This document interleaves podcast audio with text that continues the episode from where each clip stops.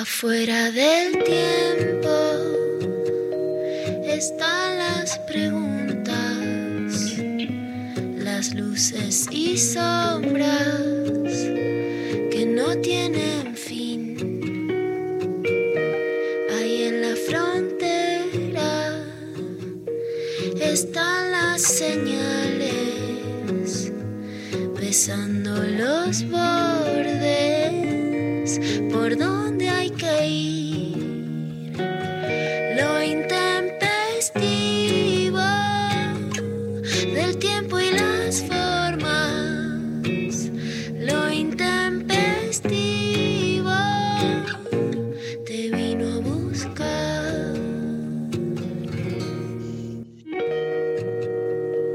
estoy muy nervioso porque hoy tenemos una nota eh, de hermanos y le tengo mucho miedo este, a lo que puede decir Mauro Zeta, que está desbocado últimamente. Este, finalmente le encontró como, eh, no sé, un sentido a la existencia, que es hacer est- estos encuentros que va a hacer en el, en el CONEX desde octubre, desde el domingo que viene, y está como, nada, como un niño, se reencontró con su deseo como más originario, y, y, eh, nada, me da miedo, porque hoy vamos a charlar con él un poco, las cosas, está como desatado, puede llegar a contar intimidades que no sé si tengo, si estoy en condiciones de, de tolerar, cosas familiares, ¿viste? Además tiene una sobrina con la que tiene una relación muy particular. No sé si la sobrina tiene algún. Yo no voy a decir nada hasta que no estemos con la persona hablando, no voy a hablar por, por detrás. Pero vos te. o sea, tenés preparada una lista de. de- de- de- Diez cosas que ameritan ser contadas.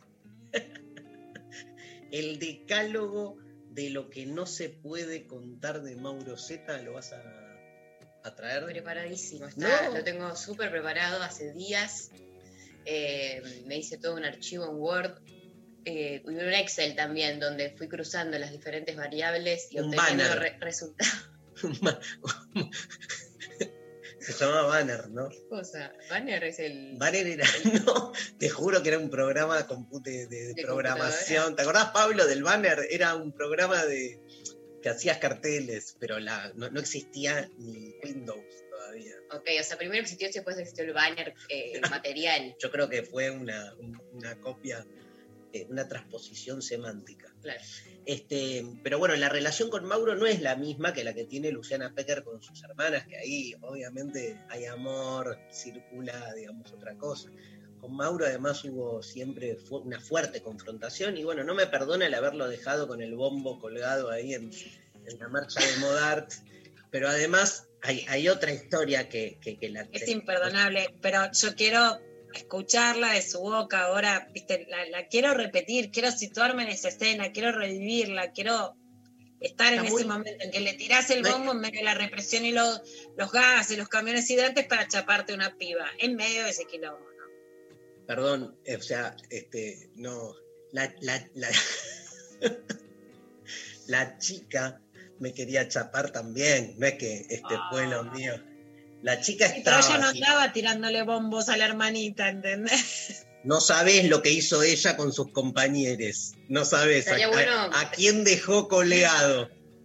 Dale, dale, ni machismo ni feminismo, dale, le tiraste el bombo a Mauro para estar con la piba, para ponerte a chapar, dale. Pero ella me estaba, ella me estaba esperando tipo, viste, tipo escena Pero si se romántica. cayó, si se cayó. Se cayó, pero se podría haber, se podría haber parado, viste, me, me- como que me miró. Podría haber levantado. Ahora ya te dicen Obvio. cualquier cosa. Usan el feminismo para decir cualquier cosa. Se podría haber parado sola. La mano. me miró y me dijo, me miró Lula y me dijo, Dari, Dari, acá estoy, Dari. Mentiroso. Te juro. Sálvame. Sálvame la vida. Me la reencontré 20 años después y, y- y como que recordamos ese momento. Y fue muy, Ah. muy, muy gracioso. Muy gracioso. Ya, los dos grandes, ¿viste? fue muy, muy gracioso. Una, una- una bella persona. Eh, así que bueno, hoy lo tenemos a Mauro Zeta en una entrevista y obviamente ¿saben qué? Mauro empieza cuatro eh, encuentros en el Conex todo octubre, cuatro domingos. Va a tener charlas diversas que ya vamos a contar. Este, calculo que ahí Sofi y Lali ya están haciendo circular el flyer, pero se, se- se estrena el ciclo conmigo. O sea, la primera, el primer encuentro es Los Hermanos Stanriver, no Z, Los Hermanos Stanriver. Qué pelea esa, ¿no? La larga o la corta. Eh, El apellido o la síntesis. Hablar mucho o decir lo justo. ¿Cuántas diferencias, no? Ser, ser María. sencillo o hacerte el complicado. No sé de quién hablas, no sé de quién Para mí hablas. ya No Luciana empezó como a, a ir a algo No más puedo creer que, que tomes partido por Mauro, no puedo creer, no puedo creer. ¿Por Eh, qué vos de- decidiste eso? ¿Por qué vos Por cómo, decidiste? por cómo armaste los binarios, ¿viste? Fueron muy... muy- ¿Qué, Mari? que justo ayer soñé, me acabo de acordar, que estaba en una situación así medio como, no me acuerdo bien, pero en la que me preguntaban cómo me anotaban, con qué, cómo era mi nombre, no sé qué, y había como que era una situación muy tremenda en la que había que simplificar y avanzar, un trámite como en la mitad de un caos, una pesadilla. Yo le, como para simplificar, le decía, poné Z, poné Z. ¡Uh! Los sueños de María son una cosa... La, identidad real que- que, que sueña todo. Todo. Escúchame, no, te iba a decir que, este, y quiero que Mauro, que alguien se anime, yo no se lo voy a preguntar, pero quiero ver si alguno de ustedes se anima, que es que el nombre Z se lo puso el grupo Clarín. Entonces, que se haga cómo- cargo. Mirá cómo, o sea, que esta es una herencia que ya María incorpora en su necesidad de síntesis, que es de la corpo. Es el sentido O sea que común de la corpo. Exactamente. Mauro y María en sus sueños son absolutamente hegemonizadas por el sentido común mediático. Al- Al ¿Para final- qué mierda hago Al todo final, hago? mucho progresismo, pero Era más fácil venderse. vos sabés que una vez Cristina intentó decir mi apellido, Me acuerdo. Lula, y Hay que, empezó, tener ese, hay que tener ese audio. Eh, lo tenemos por ahí, Lali lo tiene, ya, ya, ya lo va a, a- a recuperar. Y- Ah, lo y- necesito, lo necesito. y dice como, bueno, este, Ricardo Foster, Jorge Aleman, Darío, ch- ¿qué, apellido tan difícil, debe ser interesante No, este hombre. Algo Dijo, así. las personas con apellidos, ¿no? Algo Sí. así, como las personas con apellidos difíciles es porque son muy... Muy interesante. muy- sí, algo. A Necesito escuchar, necesito escuchar ese audio de Cristina y además necesitamos interpelar a los hermanos. Mauro no es interesante. Vos te bancaste origen. ¿Cómo es? A ver, te hice otro binario, otro binario que no, que no digas que es prejuicioso. Me encanta. Todo esto lo vamos a discutir con Mauro Zeta mientras este, le impedimos su ingreso al noticiero de Telefe para que sea parte de esto y deje de contar pelotudeces, ¿viste? Esas cosas que, que hace él. Justo hay un, un temón policial, ¿no? Este, porque Le podemos Eh, preguntar. Vamos a preguntar algo de, de toda la situación que se dio ayer eh, eh, ahí cerca del Malva, este, con la muerte de un policía. Quiero decir esto, ah, que vamos, hay consigna hoy. Hay consigna y hay sorteo. hay sorteo. Sorteamos dos cursos enteros de Mauro. Vamos, Mauro. ¡Vamos!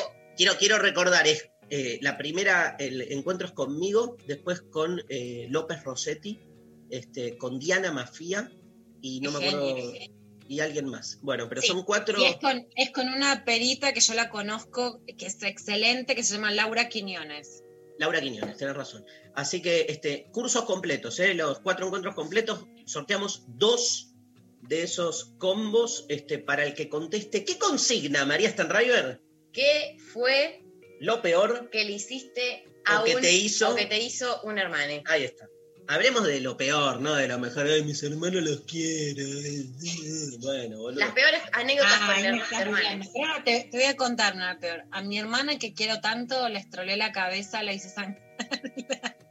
y terminó en el hospital también. También, también, nos bancamos. Luciana, Podés, podés se te destruye todo el relato, como No, toda la no, narrativa eh, la hace- la más humana. La hace más humana, si no sería una santa. Nunca volví La madre-. La madre Luciana Teresa de y que no puede Calcuta. escuchar el programa, así que por eso lo digo. La madre Luciana Teresa de Calcuta. Pero si quiero no, saber cómo fue. No, O sea, yo- tiene- no, Teresa no me gusta. eh. ¿Qué edad tenían? La verdad, Mari, es que no me acuerdo, pero supongo que ponerle 5 o 6. Ah, ok. ¿Qué es estrolé? Definí, estrolé. ¿Qué le hiciste? ¿Le, le golpeaste la cabeza contra la pared? O... Pumba en la pared. No, o sea, pero no es que se lo hice peleando, sino jugando. Claro. Pero, ¿Y cómo, bueno, cómo quedó la pared? creo que bien. creo que- No era el Durlock de hoy, no era el Durlock de hoy, viste, todo tiempo pasado fue mejor. Pero terminó en el hospital. Y Luciana Bueno, en es ese momento no había ambulancia a tu casa, no era tan fácil el, el- no había delivery médico, ¿viste? Ibas a lo- yo iba al hospital de niños por todo, que vivía cerca. Tengo unas anécdotas en el hospital de niños, iba sola, bueno, te- tenía unas cosas terribles. María. A mí no me llevaban al médico, a mí me pasaba algo y yo era chiquita y mi basura entraba al hospital de niños. Era así. Ay, no, pará. ¿Qué querés? Que no, no, no. Ah, Es mucho. ¿Cómo? ir- un- un- la imagen de una nena con una dolencia yendo sola al hospital de niños es tremenda, ¿no? Vale. para- Te lo juro. para- O sea, yo no le pena. mamá, llévame al médico, me pasó algo. No existía ese diálogo. Quiero el nuevo libro de Luciana Pecker. Le estrolé la cabeza a mi hermana. No, Ah, no, no es, es mucho más. Vende más el de yendo sola al hospital de niños. no sabe, no sé. Un combo. y en el medio aparece Mauro Zeta, ¿viste? Como este chiquito contando, tengo un hermano que me volvía loco. Igual, claro, nosotros Mi somos. hermano, este, no, mi hermano me tiraba, me tiraba el bombo, es un gran título. Mi hermano me tiraba el bombo, es insuperable. Vos siempre bestseller, Dali, vos siempre por más. Mi hermano me tiraba el bombo. María, Que el, eh, un algo, si te acordás algo que hiciste o lo que te hicieron. peor es que no hay mucha eh, diferencia Mucho amor. mucho amor Mucho mucho amor. amor me parece que además eh, hay, tengo una diferencia de edad que también una cosa es llevarte 3, 4 años estrolarle la cabeza jugar a cosas como que está bien ya cuando tenés un- una diferencia de 15 años no le vas a hacer es como que no se dan tampoco esas situaciones Eh, eso es lo que voy a aportar pero también les quiero decir que nos responden la consigna del día de hoy al 11 39 39 88 88. Participan entonces por dos cursos completos eh, de Mauro, que ahora en octubre, eh, vía Conex, y también a través de arroba lo intempestivo, eh, Twitter, Facebook, Instagram. Sorteamos por todos esos lados. eh, Lula no dijo Sí. nada, ¿viste? ¿Viste? Creo que no, no tengo lo peor. Tiene no hay- dos, te digo, tiene dos millones de hermanes, aparte. tiene, tiene a, a rolete, o sea, saca hermanos así de la galera y no tiene un, un relato. Ay, amor, ¿qué te voy a decir? No, Bueno, no, no, no, en no, este no. estoy con Darío, en este estoy con Darío. Siempre, siempre hay un trapito para sacar. Pero bueno, no, no quiero, bancamos. yo soy muy. Por ahí, por ahí, si esto fuera una terapia, digamos, esperemos que vaya como avanzando la sesión. Por ahí en algún momento. Ah, me acuerdo cuando, ¿te acordás cuando? Al final, al final. Eh, Es que la consigna es lo peor. claro, lo peor, pero alguna boludez, tipo, este, no sé. Se te cayó algo occidental, uno no hace las cosas adrede. Me, Bueno. me comieron algo, no sé. No, no, no es por ahí. No, bueno. Bueno, va. ¿Qué, qué hay? ¿Qué es? ¿Qué muestra? Hola, Hola, chicos. ¿Cómo participamos en el sorteo los que somos hijos únicos? Muy mientan, mientan, Inventen no importa, No, inventen malo que historias. le hayan hecho un amigo, a un amigo, una amiga. Les No puedo creer que la... Me encanta. Mirá qué Lula, hijo único casualidad. que tenés que ser para decir y los hijos únicos no participamos. La das vuelta, ¿viste? Ahora le, le pegamos.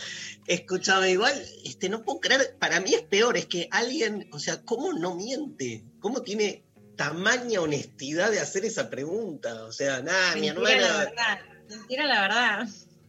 Bueno, te quiero contar, escuchá, te quiero contar una primicia. Contame. Ayer, viste que no, no estuve en el programa, ¿Sí? estaba en Canal Encuentro. Te doy una noticia. Cerré la nueva temporada. Vuelve Mentira la Verdad, Canal Encuentro. ¡Vamos! ¡Qué buena noticia! Feliz de la vida. Feliz. Lo único que me pone feliz de todo, todo, todo lo que me rodea. Ah, qué copado. Tenemos, en este programa te chupo huevo. Mira, me estás, te, te digo, te voy a contar una historia. Te voy a contar una historia. Uy, esta historia es terrible. Te voy a contar una historia en paralelo. Darío y su hija. ¿Cuántas hijas tiene Darío? Una. Una, porque el resto son hijos. Darío y su hija de cinco años se van de vacaciones solos, los dos. En el medio de las vacaciones la llevo a UPA, A caballito. no a UPA, a UPA con, y, con la mochila, ¿viste? Porque fuimos a un, a un camping aparte, en Miramar. Altas Este, vacaciones. y además mochila, no sé qué, y me estoy volviendo con ella al- a tomar el micro, ¿no? A- y, y- y no sé, hago como una reflexión de esas pelotudeces que digo siempre yo, tipo, digo, no, no, nada tiene sentido. Ponele que haya dicho eso, nada tiene sentido. Y María, perdón, mi hija, a Cinco mano, años, cinco años. cinco años, a mano abierta, cachetazo al padre. ¡Pa! Le digo, ¿qué haces? Me dice, dijiste que nada tiene sentido. ¿Y yo?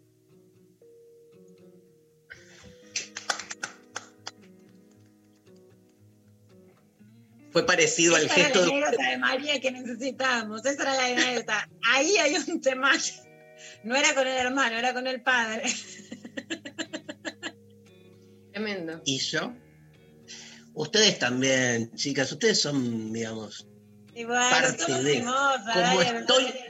Miren, les voy a decir algo más lindo todavía. Como estoy tan enamorado de este espacio, de este programa, de trabajar con ustedes, es que puedo hacer la nueva temporada de Mentira la Verdad, porque es así.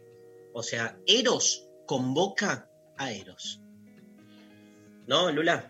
Perfecto, me encantó. No, Bueno, en nos serio, vamos. Sí, re contento. Nos vamos con el primer tema, ¿sí? Este, ¿Te puedo cambiar el tema, Pablo? Sí. Vamos, porque acabo de ver que en el listado está este, Suárez, el grupo de eh, Rosario Blefari, que bueno, hay que recordarla todo el tiempo, no solo este, los días posteriores a su este, pronto y lamentable fallecimiento. Temazo de Suárez, tal vez el más conocido Río Paraná. Arrancamos así lo intempestivo de hoy.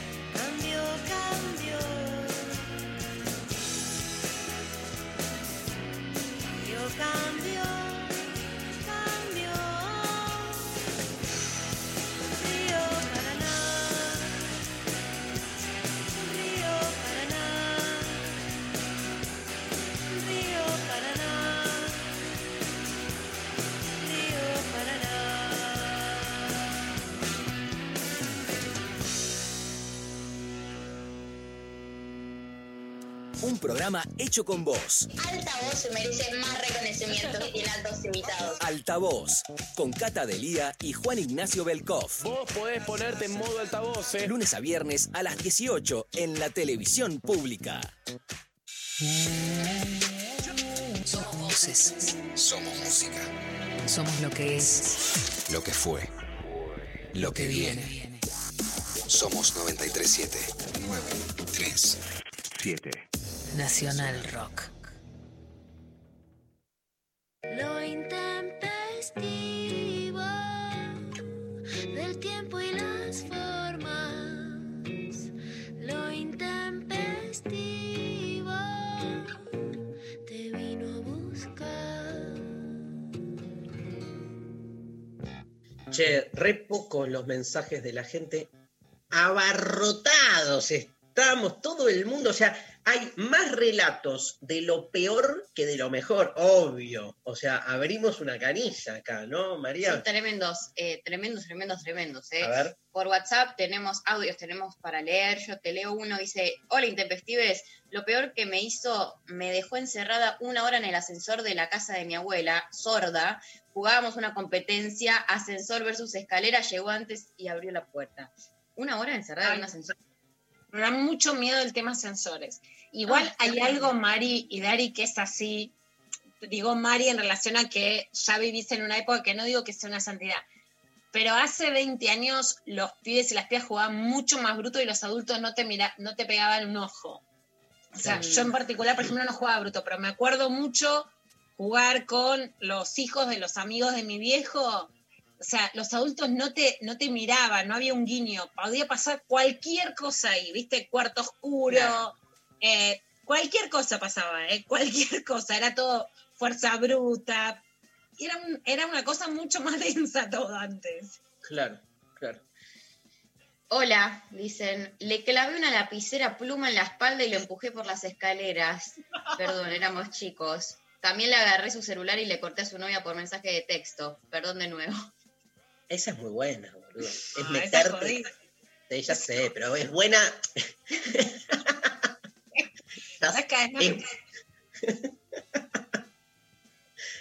Porque la pregunta es, ¿qué es lo peor que le hiciste? Es buena la respuesta en relación a la consigna. No digo que Ah, hacer, ok, por favor. ok, ok, ok. Quiero decirte una cosa, porque me siento como una nena que hizo una travesura y la voy a meter mal, pero porque es como que necesito confesarme frente, frente al padre en el sentido sacerdotal. Otra hice un vivo que se los recomiendo porque ya la vamos a entrevistar, es imperdible. Vanessa Cufré, que es una trans del movimiento Evita, que yo la conocí en Villa María, que es divina, ¿no? Le empiezo a contar una tesis en relación a los mensajes de nuestras oyentes y lo que había pasado el día de la policía con las oyentes contándonos que se sentían mal por cogerse policías. Vanessa me empieza a decir que ella también, y que no uno, sino muchos. Yo le digo, bueno, porque yo veo que en los varones es más como que le gusta el adversario, las mujeres los, los compañeros, qué sé yo.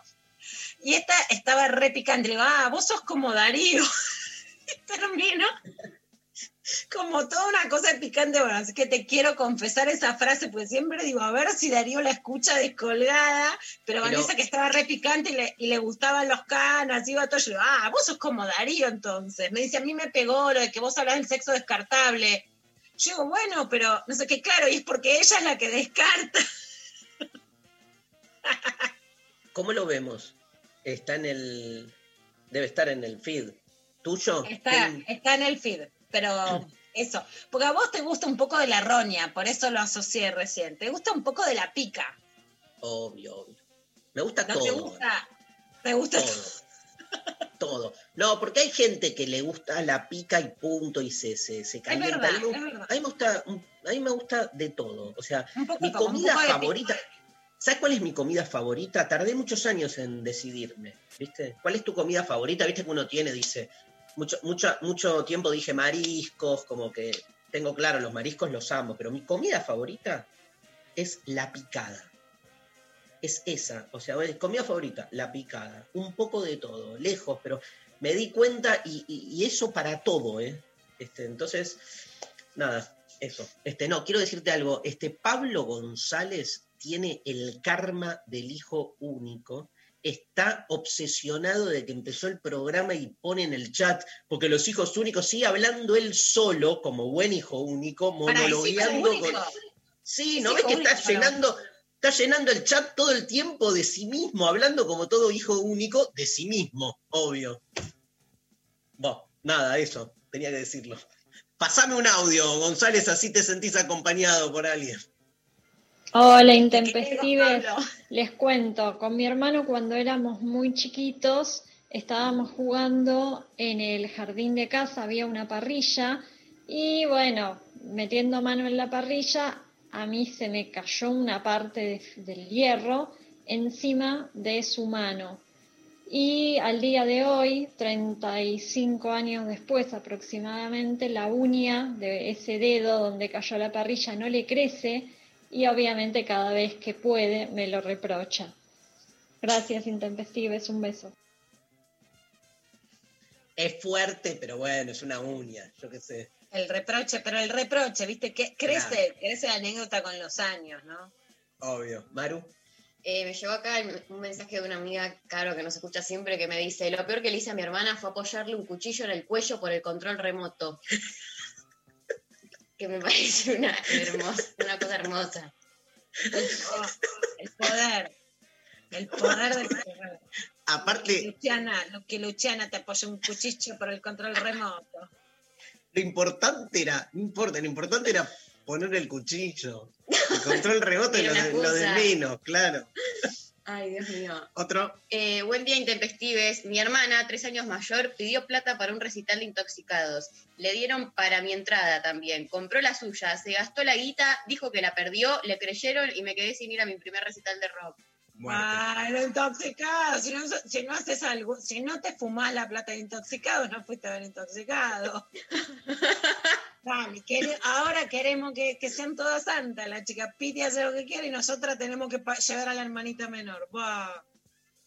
Lo peor que hizo mi hermano, pero no se lo digan ahora que es como constituirse como en, en el hijo pródigo, ¿entendés? O sea, en el hijo, Ah, eso es lo peor, en el hijo normal. Él es el hijo, digamos, que hace todo lo que hay que hacer como buen hijo. Y al mismo tiempo que me cagó con eso, también me liberó, porque entonces él se, se tiene que también hacer cargo de ese lugar. ¿Entendés, Lula? Es, es, es interesante ahí la, la dualidad.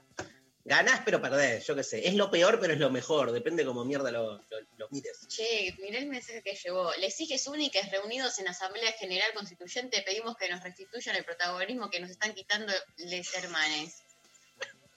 Pato. Bah. qué piquete de hijos únicos. Están a full. ¿eh? Se Mañana armó una- hacemos un tema de hijos únicos. Con qué cosas son de hijo único, ¿viste? Yo, arm- yo, yo. Hoy no entro, pero yo y a mí cuando me toca. No, está bien. Lo que pasa que estamos como muy. Tratemos de, de nada, respirar, porque como todos tenemos, Luciana, María y yo, hermanos, entonces nos es natural bardear al hijo único, pero deben tener algún lugar de razonabilidad, nada. Ay, mira cómo me haces poner en el lugar de la mala. Ahora a mí, mira, siempre es picante. pica- ¿Cómo? ¿Te No. gusta la picada? ¿Pero qué pica? Siempre es el picante, el adversario, el no sé qué. Digo algo, ah, ahora yo soy la jodida con los hijos únicos. ¿Podés no pensar que todo te lo estoy haciendo a vos, por favor? Que es. Trato de salvar a los hijos. Poné una embajada en el país de los hijos únicos, la diplomacia. ¿Qué le vamos Escucha. a sacar la el 1% de coparticipación a los hijos únicos? ¿Te, te garchaste alguna vez a, a un hijo único? Yo creo que, mira, hoy en día los varones actúan como hijos únicos. Todos. Tengo Todos, son todos Todos. hijos únicos. Son todos hijos únicos. Bueno, vamos a escuchar una canción que ya se está conectando Mauro Z. Vamos a escuchar, acaban de mm, este, lanzarse. ¿Tenés la canción de Guadalupe Álvarez Luchía? ¿La tenés, eh, Pablo? Bueno, se, se está lanzando Guadalupe Álvarez Luchía, que está este, viviendo en eh, España está lanzando distintos temas que van a hacer a su próximo disco. Este tema lo hizo con Julián Cartoon. Lo tenés a Julián Cartoon, ¿no? Obvio, sí, ¿De sí, dónde? del es. Tal cual, uno de los líderes del grupo El Cuelgue. Me encantó este tema, así que este, vamos a escuchar dos casas blancas y un tanque de agua. ¿sí? La artista argentina que reside en Madrid presenta nuevo single con la colaboración de Julián Cartoon. Escuchamos el tema y ya vuelve Mauro Zeta.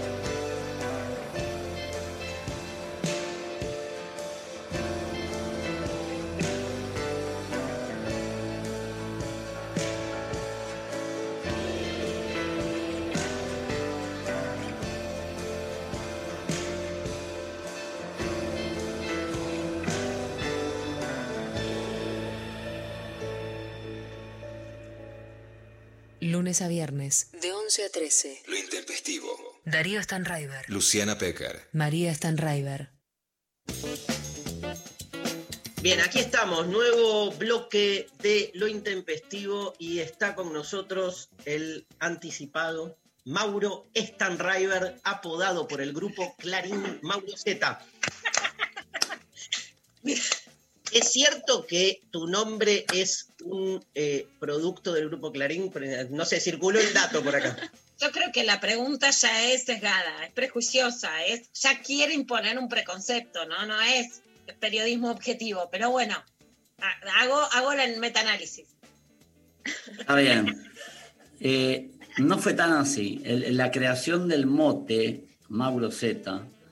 Esperen, eh, está muy bueno tirarse en la boca para, para pulverizar las palabras.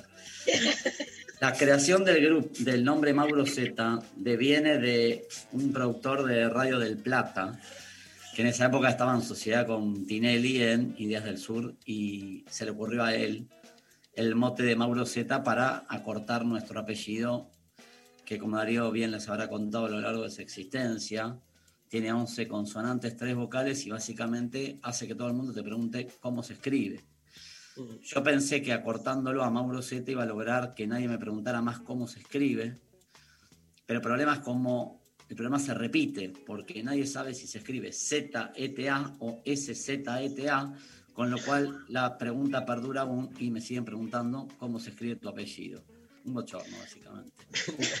Mauro está con nosotros porque, como les anticipé, a partir del domingo comienza un ciclo de cuatro encuentros en el CONEX y el primero de ellos es un encuentro entre hermanos.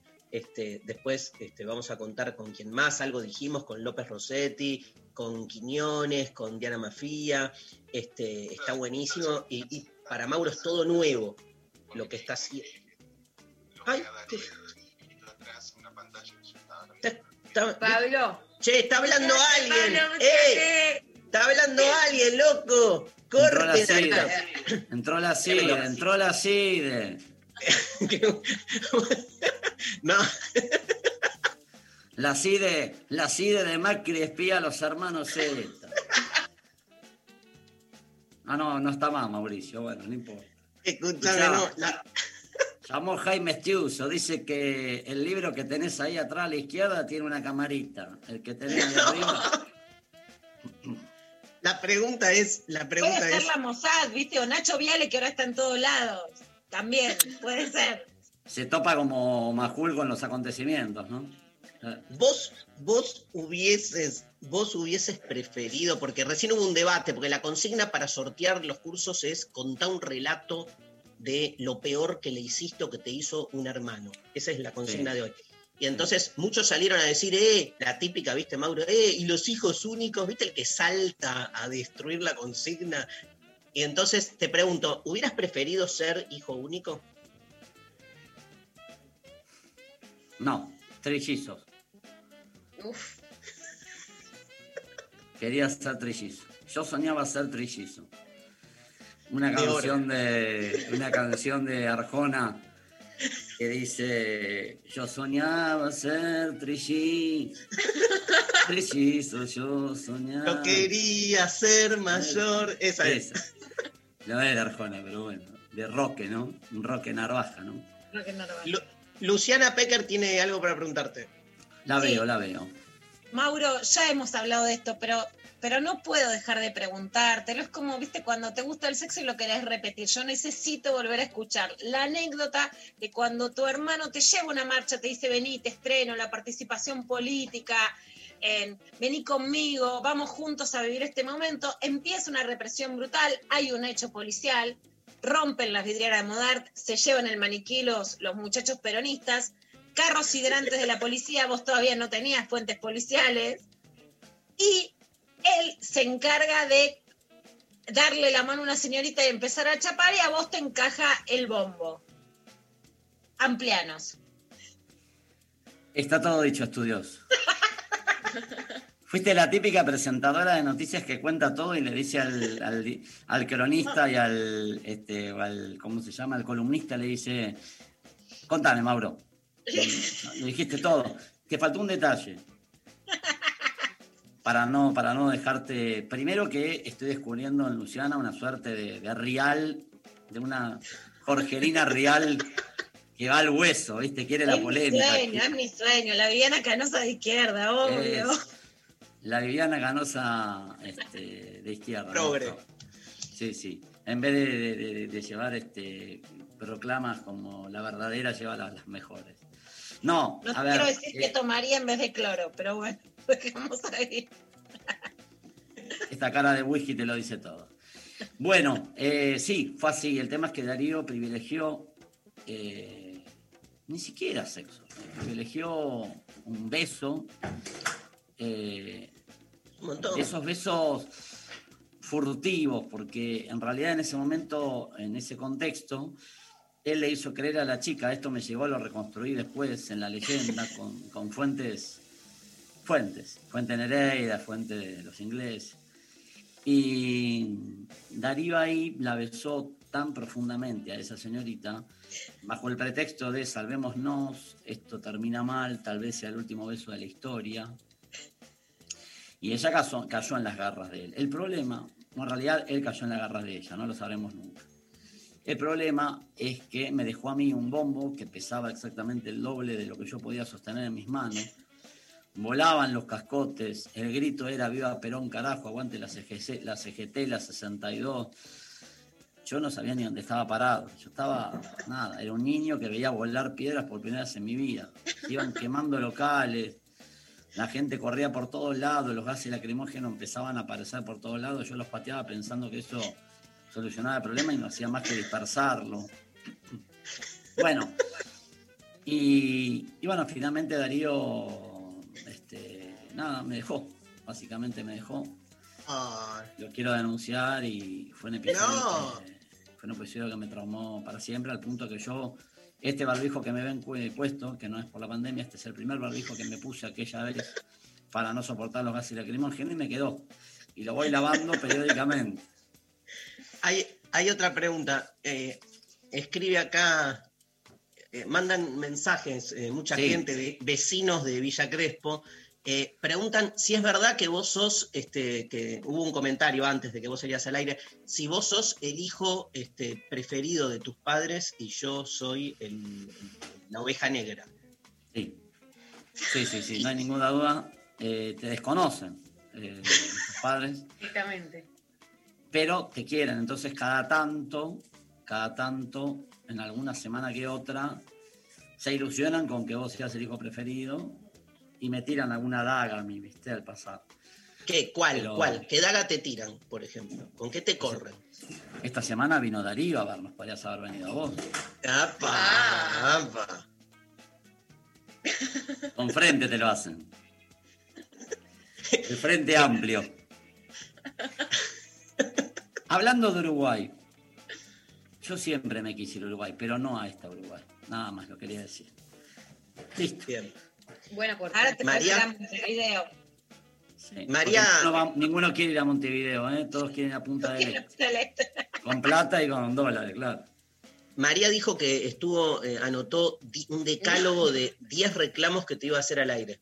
Dale, María, cómo no. Estoy preparado para todo. En pandemia todo me, me suma. ¿Estás preparado para todo? Bueno, no, primero preguntarte eh, ¿cómo, cómo fue el momento en que te convertiste en- tío por primera vez en tu vida, si pensaste que ibas a, qué tipo de vínculo pensaste que ibas a tener y, y después cuál fue el que realmente sucedió, porque me parece que quizás puede haber una distancia a lo largo de los años entre lo que uno piensa y lo que sucede después. No, en este caso siempre pensé que el vínculo con mi sobrina iba a ser este, prácticamente nulo. Eh, así que no es que imaginé algo superador y dije voy a ser un super tío presente. Dije no, tal vez, tal vez, es primicia esto. Tal vez a partir de este momento y en post este, o en plena pandemia y cuarentena, tal vez profundice el vínculo con, contigo, pero de niño, de niña que eras y de tío que era joven, este, este vínculo que tenemos es el que soñé, básicamente nulo. No, aparte, te quiero decir algo. No, María se puso mal, boludo. Se puso re mal. No, ella sabe, ella sabe que yo no tengo vínculo con nadie, pero no porque sea mala persona, porque, Porque vivís adentro de la tele, boludo. ¿Cómo vas a Iba- tener- entonces, nada, ahora estoy tratando de mejorar el sistema, pero se me ocurrió mejorar los vínculos humanos en la pandemia, con lo cual no los puedo ver tampoco. qué bueno, qué buen momento. Muy oportuno. Así que nada, te mando muchos abracitos desde acá.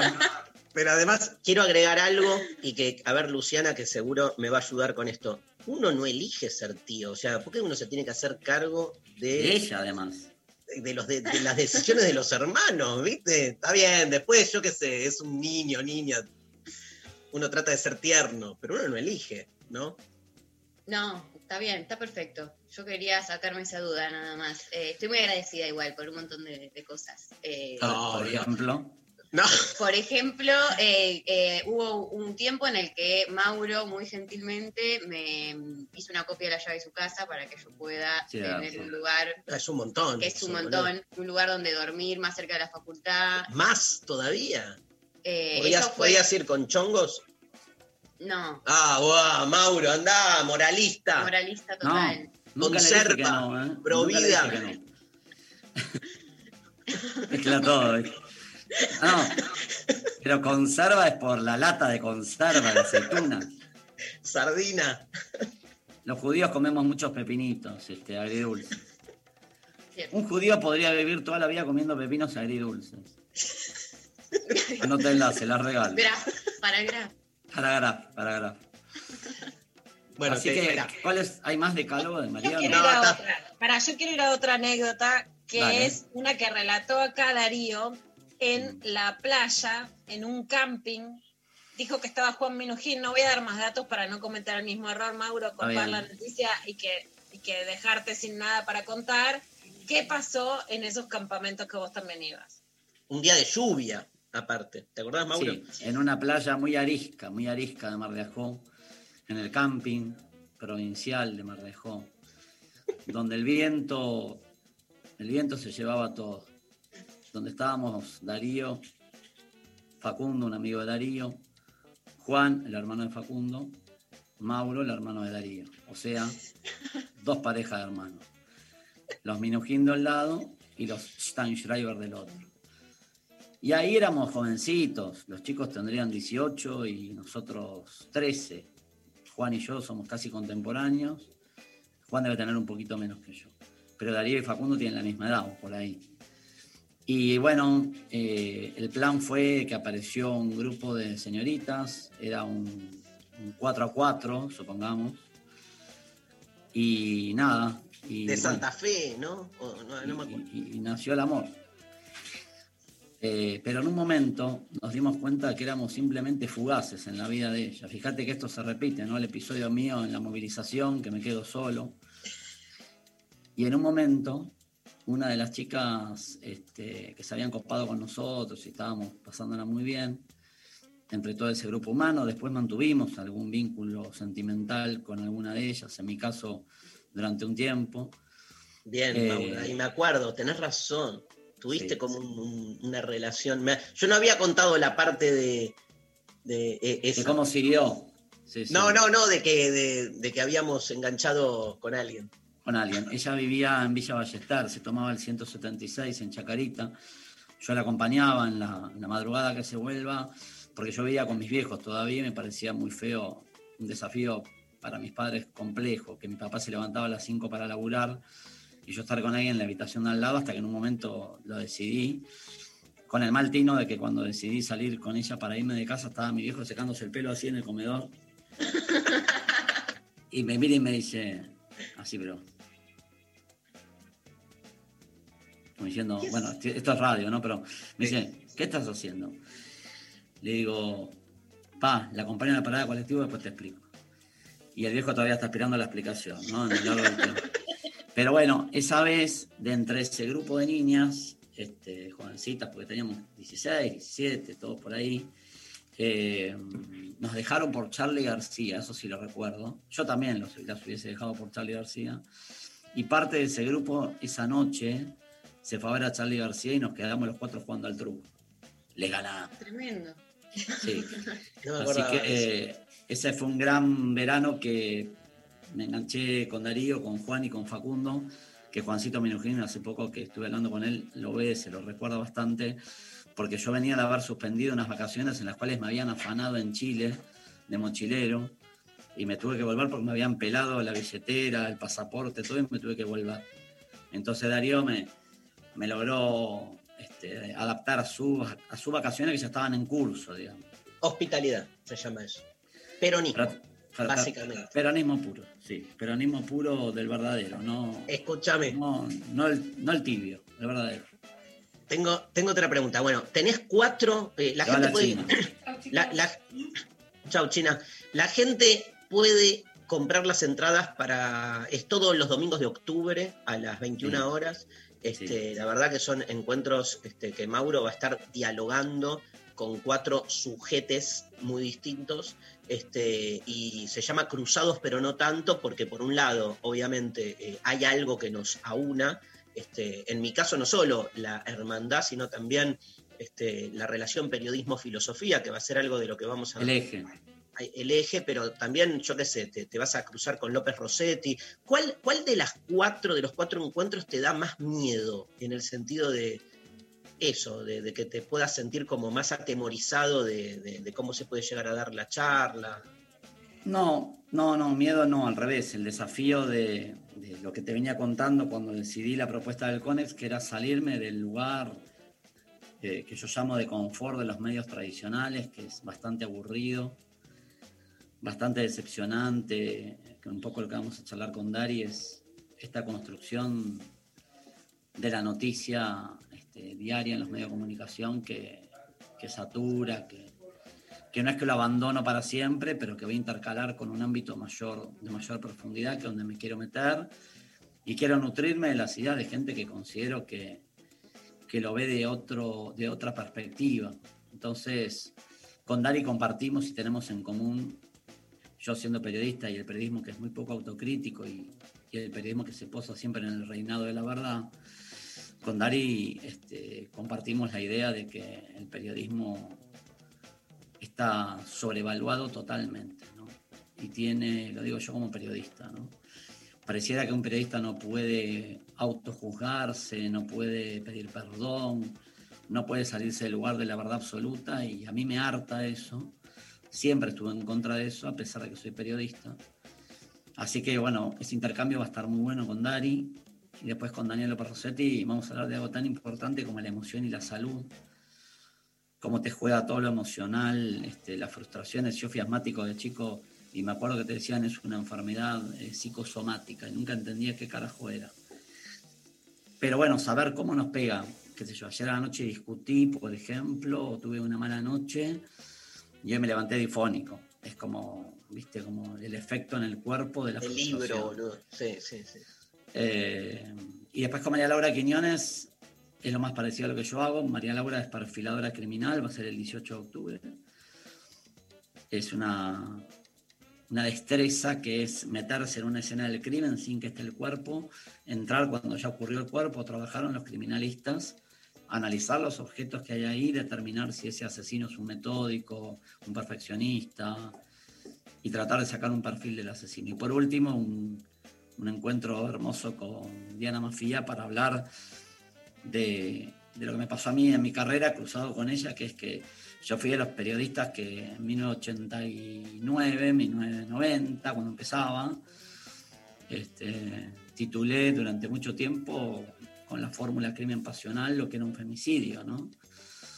Este, así que también ese aprendizaje y, y esa nueva forma de comunicar que estamos tratando de instalar en los medios hace rato, Lu es gran pro- protagonista de esto, me parece que también vale la pena. Y además se va a complementar esto con media hora por cada charla, donde vamos a relajar un poco, donde vamos a hablar de cosas totalmente banales y se van a enterar de cosas de, de Darío que jamás, jamás, jamás podrán imaginar. Tal vez se va a revalidar aquel partido de fútbol de silla que simula ser el arco, de zapatilla que simula ser el arquero y de pelota que no simula ser nada, que es pelota, se va a revalidar aquel clásico en el que yo perdí y me humillaron durante varios años. Fui derrotado en diversas ocasiones, hasta me guincé un pie en el. ¿Sabías, en el libre- Luciana? Mauro, Mauro perdió un partido de fútbol eh, que jugábamos. Nada, le gané un partido pedorro en el living de la casa de mis viejos y Mauro de la bronca le pegó una patada o sí, a la pared y, y estuvo esguinzado. Así como los. Así que bueno, Te hago- la, te hago la una- idea es esa. Está buenísimo. Bueno, las entradas en el Conex es el, el el modo streaming, el mismo modo este, con el que trabajamos con, con Luciana Pecker, haciendo ahí de construir el amor. Hoy estoy yo dando clase, la última del ciclo Provocaciones, en el mismo espacio, está buenísimo, la vamos a pasar muy bien. Te hago una, porque ya son, ya es la hora, te hago la, la, Dale. ulti- la ultimísima pregunta. No sé, Luciana, también si querés preguntar algo, pero yo rápido. Lo de los crímenes pasionales, me, me- me enganché con eso, digamos, este, y vamos a escuchar la charla que vas a tener con Diana, obvio. Está, mm, eh, sí, ¿hay, ¿hay periodismo que sigue titulando así todavía? O, Sí. o- ¿En serio? Sí. Sí. Sí, sí. Este, desde la palabra haya muerta una mujer, cuando ya sabes que la asesinaron de 63 puñaladas y le ponen haya muerta una mujer. Claro. Desde el diario Clarín, Manieto. Me salió Víctor Hugo. Desde el diario Clarín, Manieto, El Hegemónico, que tituló una vez, cuando habían matado a Melina Romero, la habían asesinado en un femicidio, puso le gustaba ir a bailar y joder de noche como si mereciera morir. Y no pasaron. La 20 fanática de los boliches. La fanática de los boliches, ¿no? Eh, hace poco, este, acá mismo en Telefe, eh, titularon y pidieron disculpas luego. Hayan, este, violan a una nena de 12 años, no, eh, No, embarazan a una nena de 12 años e investigan si fue violada. ¿Y qué va a hacer con 12 años? No hay nada que investigar. Estamos muy lejos todavía. Hay gente muy machista en el control, en la conducción de todo lo que se te ocurra, los medios de comunicación, de la justicia. Es muy difícil todavía salirse de ahí, pero lo vamos a lograr. Lula, ¿algo más? Mauro, ayer con lo que pasó con el policía, ¿cómo lo ves en relación a los hechos? Que para mí ahí hay una dicotomía entre cierto progresismo que lo que intentó muchas veces es decir no hay inseguridad, y eso no es cierto, Y los medios de comunicación que inflaman una noticia y generan de un hecho que puede ser o aislado o parte de, ¿no? de un sistema, no lo sé porque hay casos más psicópatas que se van de, de la norma ¿no? y de lo que pasa, un hecho social que inflaman y hacen sentir ¿no? una sensación térmica determinada en un contexto político que está muy complejo. ¿Cómo, ¿Cómo ves lo que pasó ayer y cómo ves el relato de lo que pasó ayer? Primero que, que yo lo saco de la inseguridad cotidiana. Este es un hombre con una alteración mental, con un problema de salud mental, que es lo que los especialistas llaman un suicida. Es un tipo que decide ir a matar para que lo maten a él. Cosa que terminó pasando, ¿no? Porque murió esta mañana después de recibir un disparo del policía al que mató. Así que yo lo saco del tema de la inseguridad como concepto de robo, homicidio cometido en ocasión de robo. Y después los medios, eh, acá hay un gran debate que también hay que formular, que es mucho más amplio para otro día, es qué hace un policía que sabe que si dispara en esta circunstancia, antes de que el tipo le tire el primer puntazo, probablemente el policía estaría detenido. No es, no es una conjetura real, la mayoría terminan presos. Después lo hubiesen escarcelado probablemente porque tenía un elemento para una legítima defensa que era una amenaza con un cuchillo. Pero no quiero dejar de pensar y de asegurar y de marcar lo que vi desde el día de ayer. La víctima número uno de esta historia es el policía. Hay muchos medios que en el afán de, de pedir un discurso de derecha se han olvidado de eso.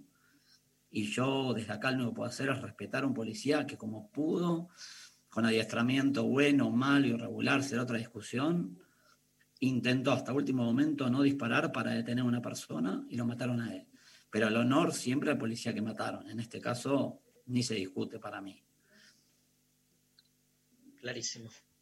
Gracias, Mauro. Invitamos a la gente entonces a, a Cruzados, pero no tanto en el Conex. Y te vas al noticiero, ¿no? ¿Estás ahí? Ya. Preparado. Me maquillar, base. Tengo todo, mira. A ver, mira. Es el qué polvo. bien, ¿eh? Qué grosso, boludo. Re. Y- ¿Te maquillás vos solo? Sí, sí, porque con la pandemia está suspendido maquillaje y peinado en casi todos los canales de televisión. Así que bueno, preparándome Te mandan- para, para la batalla diaria, que no Escúchame, tiene nada de hay- cultural, pero que Hay un batalla. oyente, hay un oyente que, que te quiere decir algo. A ver, hay un audio. Pablo, a ver, ¿lo escuchamos? Hola gente, buen día. Eh, fuera de la consigna, una anécdota nada más que me pasó con mi hija, que lo ve a Darío hace un tiempito atrás en una pantalla que yo estaba viendo un, video de él y, lo mira y dice, ¿ese señor eh, tiene algo que ver con Mauro Zeta? Y les digo, sí, le digo, es el hermano. Ah, dice, digo, ¿cómo te diste cuenta? Es muy parecido, dice. Y ah, bueno, y ahora entonces le dije el apellido, obviamente yo creo que en ese momento lo, lo pronuncié mal, no debe haber un momento que lo pronuncie bien. Y, y ella cuando escuchó la pronunciación dijo, no, está bien, ya, lo, ya sé que es el hermano de Mauro Zeta, así que lo reconoce a Darío como el hermano de Mauro Zeta. Qué bombazo. Amo, amo ser el hermano de Mauro Zeta. O sea, no hay este, entrevista que no me empiecen diciendo, ay, perdón, te podemos decir Z, ¿no? Le digo, ah, es, es un, un- un orgullo este, que me eh, den y que me digan con el apellido de mi hermano. Es que quieren ay, crear, quieren crear, diría Julio Bárbaro. ¿Sabes lo que pasa? Los compañeros quieren crear una grieta entre nosotros. Y hay que explicarle, nos quieren crear una grieta de Darío y Mauro, el filósofo, el Hacete- periodista. Hacete un bilardo, un bilardo. No, está bien, vos me decís importante, eh, a Darío lo conozco, está bien, es chiquito, bien, bien, bien. Ojo, eh, Darío va, pum, cabecea, ting, ting, adentro, fue, pum, pam, pim, pum, pam, pim, pum, pam, pim, pum, pam. Bueno, va a haber imitaciones también, eh, en el ciclo de cruzados, pero con Darío nada más. Este, los invitamos a todos y gracias por la oportunidad. Se viene el aire de Telefe Noticias. Chau, chau, mi amor. La Besos. gente. Me tengo que maquillar, que tardo para arreglar esta carucha que no tiene solución, porque si en algo nuestros padres cerraron, fue, nos dotaron de inteligencia, creen algunos, nos sacaron la belleza. ¿Qué hacemos con esto? Nada, Hasta luego. Pero por suerte sos igual a, a Sergio Massa y eso te. Sí, te no cubre. sabés cómo me la levanta, no, no, no Me sabés. imagino. Quiere la gente, Gente, es a Mauro presidente. Chao, ¿Te Mauro. Nos vamos escuchando a Tita Print con este, su nuevo lanzamiento de su nuevo tema, La Sombra. Mauro Z pasó por lo intempestivo.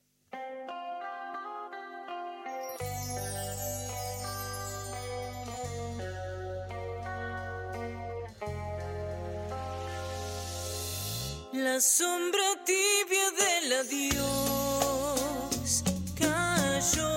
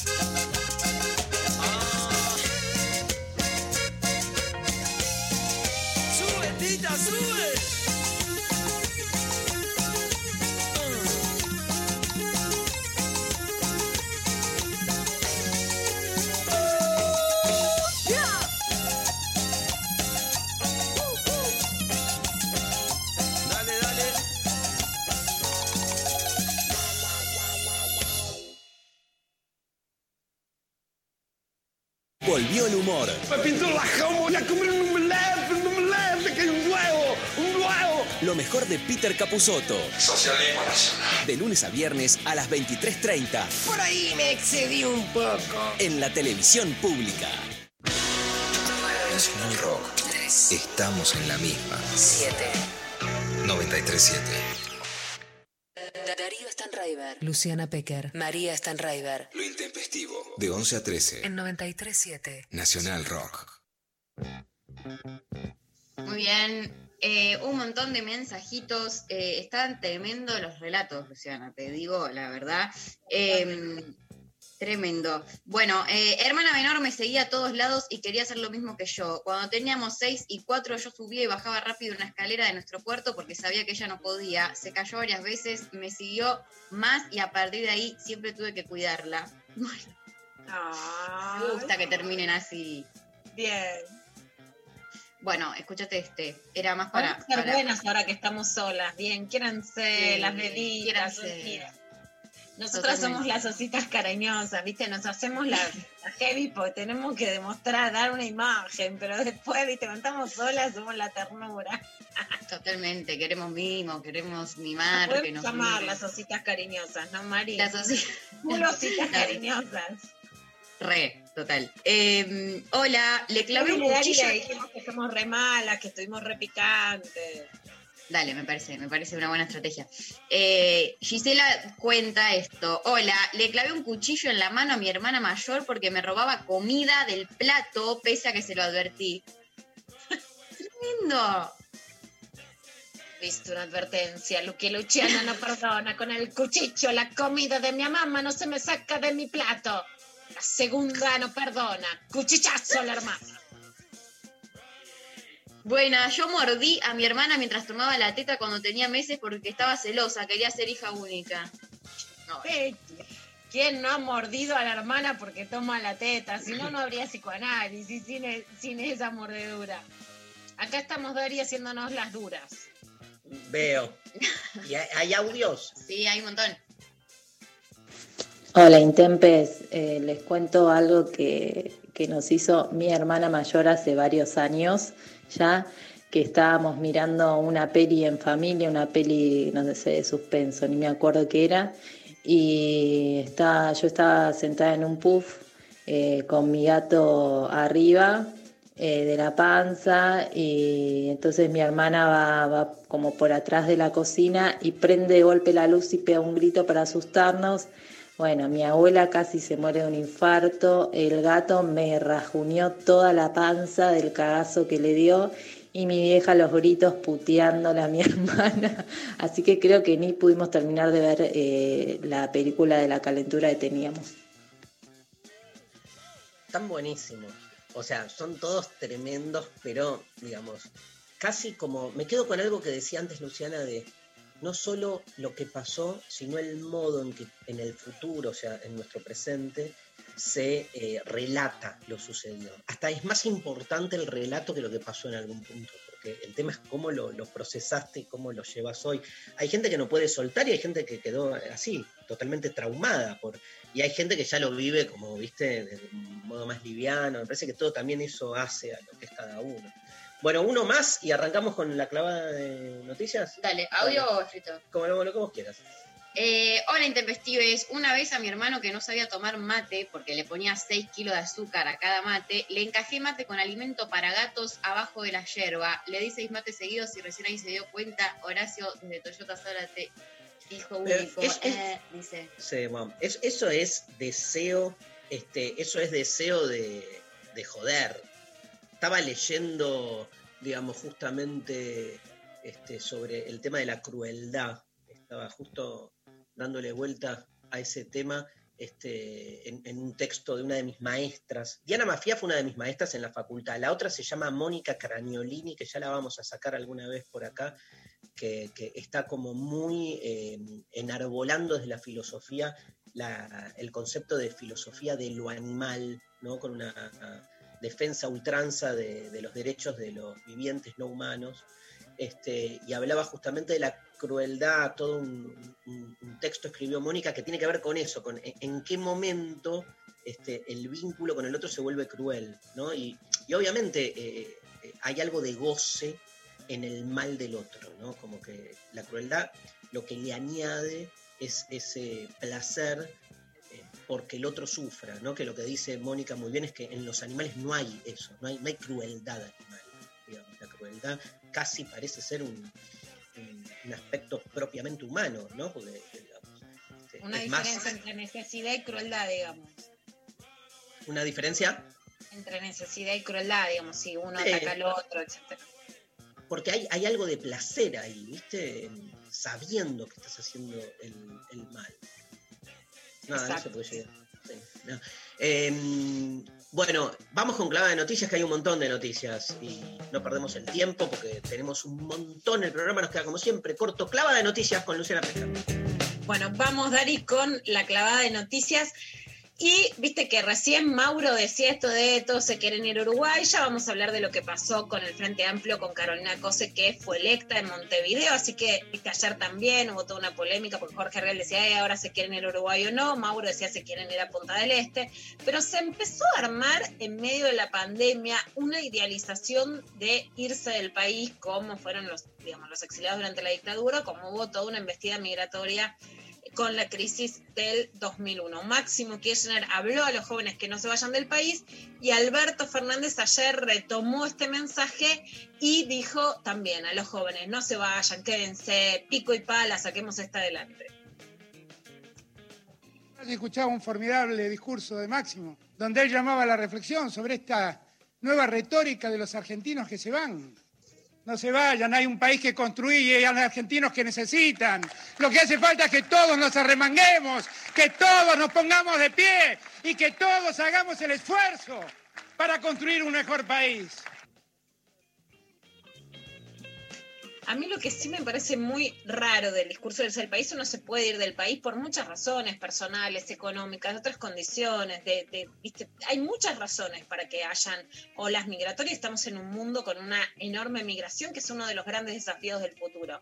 Pero lo que es raro es que la idea es como si la Argentina tuviera una crisis que no fuera una crisis mundial, ¿no? Y ahí creo que hay una operación que va más allá de quiénes se van o cómo les va a quienes quieran irse, sino es la idea de que esto no está pasando a nosotros solos, ¿no? Que ahí sí hay una construcción que es errada. Yendo a un tema de la ciudad de Buenos Aires, Horacio Rodríguez Larreta hizo algo con la cooperadora del Colegio Álvarez Tomás. Es una cooperadora muy exitosa porque tienen una pileta de natación. El gobierno intentó eh, manejarla a ellos. Hubo un amparo judicial que no, los, que no los dejaba. Y ahora el gobierno hizo una intervención sobre esta cooperadora que recauda muchos fondos y vamos a escuchar lo que pasó con eso. Sí, me parece importante decir que eh, durante toda la gestión del gobierno de la ciudad, más la defensa de la, de- de la educación pública se dio a través de familias organizadas en los colegios públicos, defendiendo, más allá de sosteniendo el colegio en las cooperadoras, defendiendo ciertas políticas. Por ejemplo, hay cosas que en la escuela 3, en la escuela Raúl Escalabrini Ortiz, organizadamente no dejaron hacer en el, el predio de El Dorrego con determinados festivales, ¿no? Por ejemplo, encerrar la Plaza Mafalda. O sea, son ya los colectivos de padres y madres por la escuela pública un colectivo que irrumpía en la gestión de Horacio Rodríguez Larreta. En este año, que por supuesto es mucho más difícil sin el colegio como núcleo, ahí vemos una embestida que va más allá Mucha- de lo que pasa Total. con este Quería decirte simplemente, Lula, mucha gente, a vos te debe pasar también, no- nos escribe por las redes.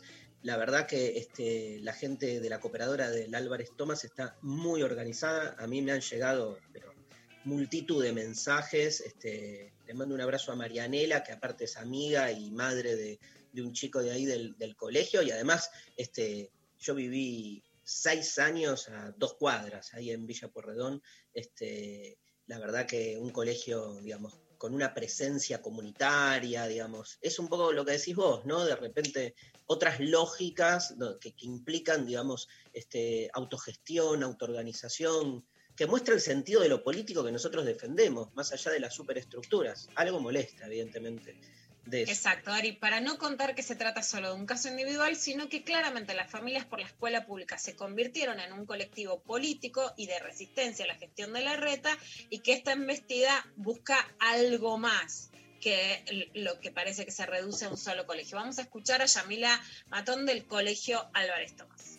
Como mamá de dos nenas que asisten a la escuela número 4 Álvarez Tomás, queremos compartir que estamos muy conmovidos y preocupados por la situación que inesperadamente nos tocó vivir el martes pasado, cuando desde el Ministerio de Educación a cargo de Soledad Acuña se decidió enviar sin aviso alguno a un interventor que se presentó con un escribano y con la fuerza pública, eh, accediendo a la escuela de manera violenta, rompiendo el candado de donde funciona la cooperadora, aludiendo a que todavía quedaban cuestiones de forma para responder de la auditoría del 2019, que por supuesto está en plazo aún de, ser contestada. Eh, no hay ninguna denuncia sobre la cooperadora, no hay ninguna situación de malversación de fondos, por el contrario, hay 24 millones de pesos depositados en el banco como parte del ahorro destinado a la construcción de un gimnasio.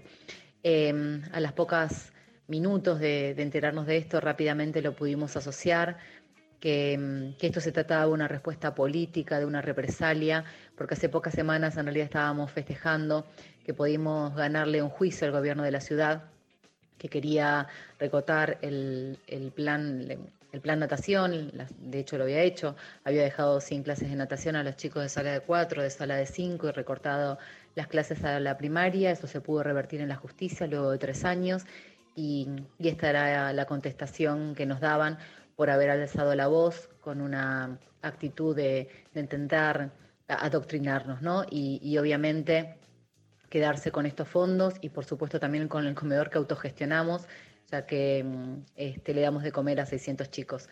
Pedimos por todos los medios que se abran los canales de diálogos con el gobierno, que nos den las explicaciones. Esto es muy fácil de revertir si hay voluntad política y apostamos a que la haya. Eh, no nos roben la cooperadora, es de todas las familias.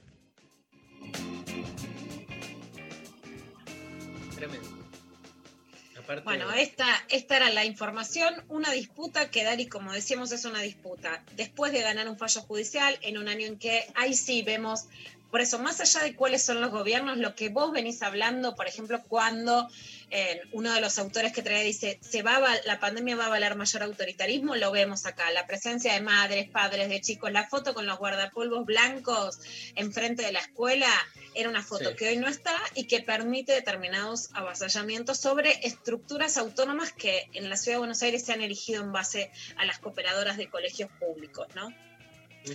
Así que, y hay otro tema, Dari, que sabemos que está, pero realmente lo voy a reiterar, me llama la atención la nula existencia en los grandes medios de comunicación, la falta de información o la información como hay un video que te muestra llamas pero que no te cuenta lo que pasa. Sobre los incendios en Córdoba, vamos a escuchar a Juan Orco, que es de Jardineros Sin Fronteras, que trabaja en la gestión de bosques y que nos cuenta la situación de los incendios en Córdoba. Bueno, les cuento un poco la situación de los fuegos en Córdoba. En este momento tenemos activo un fuego muy importante en la zona de Characato, que es al pie de Pampa de Olain, eh, un sector serrano muy cerca de, de Cosquín eh, y Tanti, entre Cosquín y Tanti, que serían las localidades más importantes referenciales. Después tenemos un incendio que en forma dispersa se, se ha ido propagando, todos fuegos intencionales al sur de la localidad de Altagracia, eh, en el valle de Parabachasca, cerca del, valle de Calamuchita, y en estos sectores se han iniciado fuegos con mucha violencia, mucha crudeza, ya que el bosque nativo tiene unas condiciones eh, excelsas de su estado. Eh, esto está haciendo que eh, los fuegos sean muy voraces y sobre todo con, ayudados de alguna manera este fuego por las condiciones climáticas y su condición también de una sierra muy escarpada y mucha dificultad en el acceso. Eh, las condiciones del viento hacen que los aviones no puedan operar y bueno, los bomberos están sobrepasados en, en su función en, en función del tamaño del que tienen los frentes. Vamos a escuchar otro audio de Juan Orco que nos cuenta un tema que también es muy grave y son los dos fallecidos por ayudar a apagar los incendios en Córdoba. Bueno, otra cuestión a reflexionar en torno a los incendios que estamos viviendo es la participación de la gente, de los vecinos, que quieren, eh, al ver el, avance del fuego, quieren colaborar de alguna manera y, y no es suficiente con llevarle fruta a los bomberos, llevarle agua, sino que se ponen en lucha eh, cuerpo a cuerpo con el fuego, personas que no están formadas. Y bueno, esto nos ha llevado a que ya tenemos en este momento dos víctimas eh, producto de la lucha contra los incendios. Entonces es urgente tomar una medida en la, en la formación de la gente, las comunidades rurales, las comunidades serranas, para generar una experiencia de trabajo como brigadista con el fuego, eh, porque no podemos impedir a un vecino, a una vecina, a un poblador rural que, que frene de alguna manera eh, su, su energía para, para luchar contra el fuego.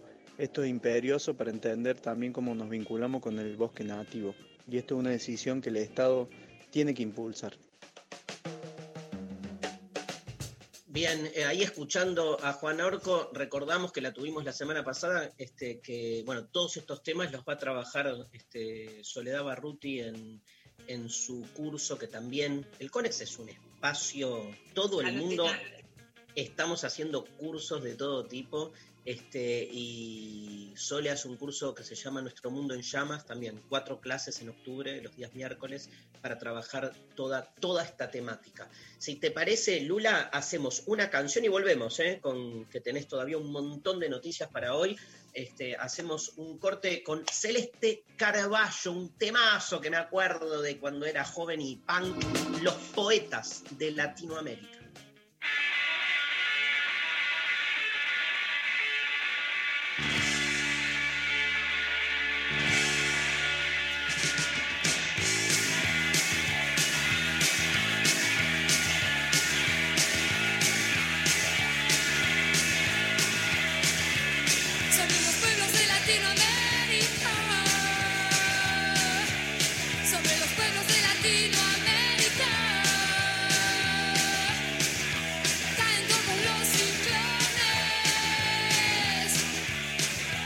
Vieron las frutas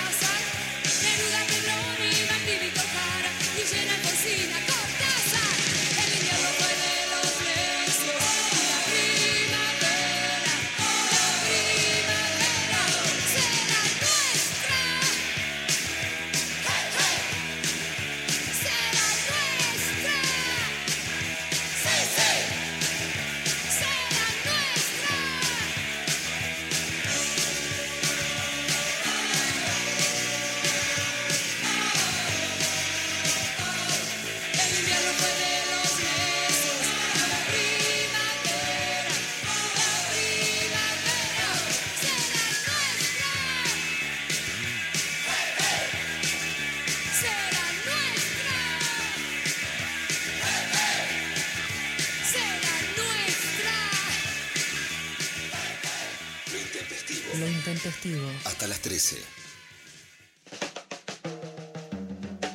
Eh, María, hay mensajes, ¿no? Hay mensajes. Hola chiques, ¿cómo están? Somos seis hermanes. Cuando el del medio tenía tres años, lo metieron en el lavarropas, esos de antes, de tambor vertical, y lo prendieron. Al- El pibito giraba en bolas, por suerte no lo pusieron en centrifugado. Saludos, les amo. Bueno, eso, vamos a decir una cosa, ¿no? Porque una cosa también en los hermanos está la paridad, no estamos bancando la violencia. Me acuerdo, hay un libro sobre maltrato infantil de Cristina Civale que empieza con una escena así, pongamos nuestros límites. Otro. ¿Escuchamos un audio, querés? Que no? Igual, igual, una estrolada contra la pared. Sí, nada, claro. ¿Qué? No, que te estoy hablando de cuatro años de que estás jugando y que te la diste. Justamente es la diferencia entre crueldad. No, no, no, pero al revés. Banco, te banco, al revés. Como que lo levanto como diciendo. Una, o sea, es como quien dice, no podés pasar por la, por la educación sin haberte comido una plaza. No entendés lo que es. Entonces, que ay, todo 10, todo 10, un pelotudo. Después, este, en la vida te va a faltar. ¿Qué? Me mira María como con. No, Un pelotu- o sea, soy una pelotuda. ¿Te estás diciendo pelotuda? ¿Nunca tuviste una plaza, María? No. Muy genia. re Y genio. así estoy, yendo a terapia. ¿Viste? Porque después, viste, claro, no podés fracasar en nada, termino, boludo. termino yo en el lavarropas. Ahí estoy, dando vueltas en el lavarropas que no sé dónde ir. No sé qué, para qué, para qué lado de la espuma tomar. A ver, un audio más, este, Pablo. Espero entender bien la consigna, pero creo que lo peor que puede pasar con un hermano es que, aunque exista el afecto, no existe la comunicación y el respeto. Eh, bueno, los, los quiero, chiques. Me encanta que hay gente se lo toma en serio, la consigna y. No, hay muchas cosas, en serio, hay cosas de hermanas, hermanos, y hay un gran tema que es muy poco explorado, que es el machismo de los hermanos varones a las mujeres. Y, y pasaba mucho más antes, sigue pasando de todas maneras, pero pasaba mucho más antes. Y por la voz y la edad que una adivina, hay una trama así seguro. Eh, ¿Te parece? ¿Tenés uno más? Dale. Dale. Hola, intempestivos. Cuando me enojaba le rayaba los CD a mi hermano con el peine de los piojos. El chabón era músico. No me lo perdona nunca, Connie. Aguante, Connie. Bueno, hay más, hay más. Clava de noticias, segunda Esta, parte. esta con- es la pelea sana, la cosa pícara, el peine fino. es- Claro. es- esta, esta es la luchita que queremos. ¿Qué más tenemos noticias, Lula? Bueno, una noticia, Dari, que, te- que tiene que ver también con los incendios forestales, pero cómo generar normas, además, transnacionales en toda América Latina que puedan hacer intervenir justamente a la comunidad, ¿no? Y que sería una gran herramienta en este momento de incendios. En la Argentina, lo contábamos el lunes, se aprobó el acuerdo de Escazú, que todavía tiene que ser ratificado por 11 estados en toda América Latina. Y Paola García Rey, que es directora adjunta de Amnistía Internacional Argentina, nos cuenta por qué es tan importante. El Acuerdo de Escazú es el primer tratado regional en materia ambiental para América Latina y el Caribe y por eso es de celebrarse que el Poder Ejecutivo y ahora el Poder Legislativo decidieran ratificar este instrumento. Necesita de al menos 11 países ratificantes para poder entrar en vigencia y Argentina se ha sumado a la vista en el puesto número 10. Este acuerdo tiene al menos cuatro elementos que para nosotros y para Amnistía Internacional son muy importantes. El primero es el acceso a la información. Sin información pública sobre el contexto eh, y la situación del medio ambiente en Argentina, los posibles impactos ambientales en el desarrollo de las industrias extractivas o de la naturaleza que fuere, la construcción de una represa y las posibles implicancias para el acceso al agua y demás, son todos determinantes que pueden eh, generar un impacto en el medio ambiente y contar con esa información y producir esa información es parte de los compromisos este, que, suscriben los estados al ratificar este acuerdo. El segundo es la participación. Esa información sirve para que la ciudadanía y la población se involucre y pueda participar públicamente en las decisiones eh, ambientales. El tercer elemento es el acceso a la justicia. Los países tienen sus propios sistemas judiciales, pero ahora tendrán que garantizar y adecuar que su sistema de justicia también brinde herramientas procesales para poder este, proteger y, que uno pueda presentarse ante la justicia y que se puedan generar mecanismos para proteger el medio ambiente. Y el cuarto elemento, que es muy novedoso y, y muy central en una región como la, como la nuestra, que se ha caracterizado por un elevado riesgo a la seguridad y la vida de las personas, es la protección a las defensores y defensoras de derechos humanos y del medio ambiente. Y entonces generar mecanismos y herramientas para que aquellos que ponen el cuerpo eh, y arriesgan su vida para proteger el medio ambiente no sufran las, las consecuencias. Bueno, Dari, esto último que estaba contando Paola García Rey, directora adjunta de Amnistía Internacional, es uno de los mayores problemas en América Latina. ¿Por qué? Porque a quienes defienden la tierra le dicen a una minera que no abra una mina, se oponen a un dique, se oponen a alguna obra especialmente de las digamos, de una empresa privada, porque va a perjudicar el ambiente, en América Latina las matan. En Colombia es el gran problema. El caso más emblemático es el de Berta Cáceres en Honduras, que se opone a una construcción y está probado que la autoría intelectual es de una empresa privada que manda un sicario a matarlas. Entonces, por eso es tan importante la protección de las líderes ambientales en toda América Latina a través de este acuerdo de Escazú, que falta que se apruebe para toda América Latina, pero que ya fue aprobado en el Congreso de la Nación una noticia, Dari, de un lugar que te importa y mucho, que es Montevideo. Ganó Carolina Acosta, es la segunda Sí. mujer que gana la Intendencia de Montevideo. Fue elegida por el Frente Amplio y se va a dar una convivencia en Uruguay de, en realidad es similar a la Argentina, una intendencia de un color político y una presidencia de otro. Pero en Uruguay, que es un país tan chiquito y tan centralizado, Montevideo va a ser de una tensión política más interesante de ver cómo funciona. Escuchamos lo que dijo en el balcón del local del Frente Amplio cuando ganó. Y hoy podemos decir, sí tenemos un programa que vamos a cumplir, tenemos propuestas que vamos a llevar adelante con todo el Frente Amplio, en un gabinete paritario.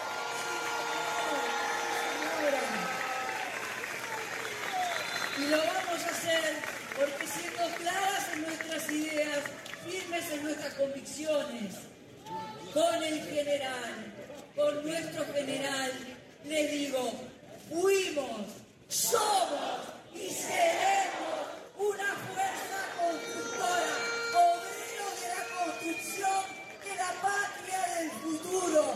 Compañeras, compañeros,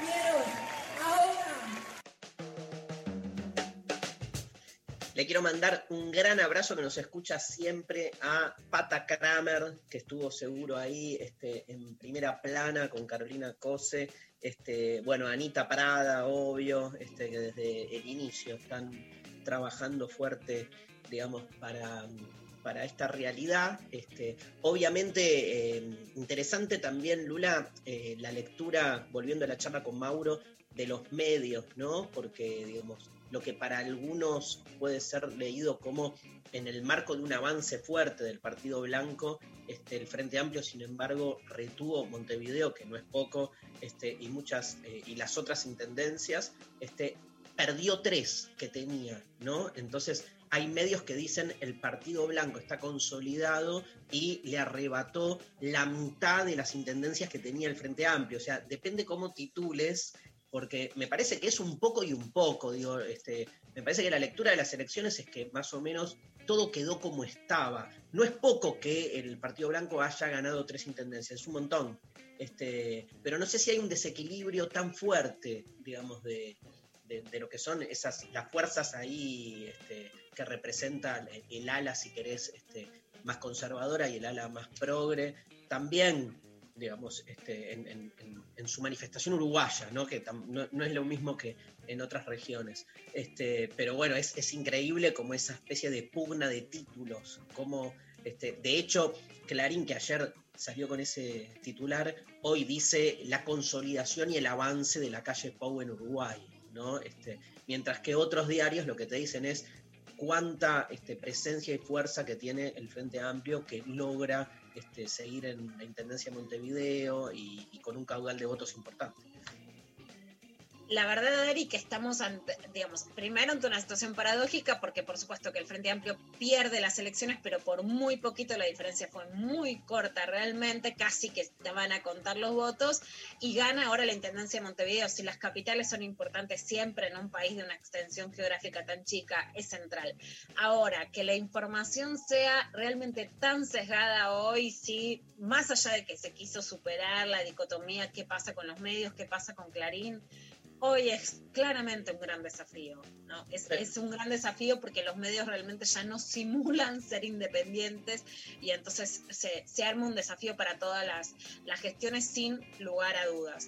Bueno, sí. ayer, Dari, le dedicamos todo el problema al Día de Acción por la Lucha por el Aborto Legal en Argentina y en toda América Latina. Hubo un pañuelazo virtual, hicimos una cobertura muy grande acá con María desde lo intempestivo y a la noche el presidente tuiteó esto la penalización del aborto ha fracasado como política, mueren mujeres por abortos clandestinos y otras sufren graves secuelas en su salud.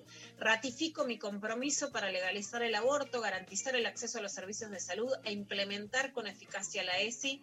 Hashtag será ley. El compromiso de Alberto Fernández y del gabinete está. La gran pregunta es si va a ser en el 2020. Ahora la situación es compleja y difícil. Está muy compleja la situación en el Congreso de la Nación, está muy tirante la situación con la oposición y, por supuesto, las autoridades de salud siguen gestionando una pandemia. En una entrevista con Mariana Carvajal en Punto Género, Elizabeth Gómez Alcorta, la ministra de Géneros y Diversidad, dice esto ante la pregunta de cuándo se va a tratar el aborto legal en la Argentina. A ver, el compromiso del, no solo del presidente, digo, sino de todo el Poder Ejecutivo, de todo el gabinete, es, está intacto, inalterable. Eh, nosotros estamos convencidos que se trata de una cuestión de primer orden. Todos los días hay que recordar que tenemos eh, víctimas fatales, mujeres que mueren por abortos clandestinos. Eh, lo cierto es que lo que estamos esperando es que se den las condiciones necesarias para poder dar esta discusión, que es una discusión fundamental para nosotras eh, en, el, Congreso. Y en este sentido decimos, como nosotros entendemos que se trata de un, proyecto eh, en clave de salud pública, hay que decir que necesitamos centralmente que los funcionarios, los más altos funcionarios, las más altas funcionarias del Ministerio de Salud estén con posibilidad de ir a dar este debate, tanto en la Cámara de Diputados y Diputadas como en la Cámara de Senadores y Senadoras. Lu, ayer veía mucho en Twitter, después de, con el tuit del presidente, y que, como que hubo una grieta, digamos, eh, sobre todo entre compañeras feministas, que veía que algunas era como que le respondían al tuit o después hacían otros tuits diciendo, bueno, pero ¿cuándo, Alberto? ¿Será ley? Pero estamos esperando un montón, ¿qué pasa? Como, como nada, yendo un poco al choque ahí con, con, con el tuit del presidente y muchas otras que más en la línea de lo que acabamos de escuchar que decía eh, Elizabeth diciendo, bueno, no están dadas tampoco las condiciones como para salir a, quizás en este momento a, a, dar la discusión, como no se puede desconocer el contexto y pretender, como diciendo que, que la otra postura estaba, ¿no? Pretendiendo que suceda algo que, no, no, por la cual no están dadas las condiciones y que sería como medio ilógico que apurar ahora esto, que no... Eh, sobre todo pensando en, en, que si se lo apura, o, o no sé cuál, cuál sería la, el razonamiento, ¿no? Pero que si se lo apura o se lo trata de, de dar igual el debate en estas condiciones,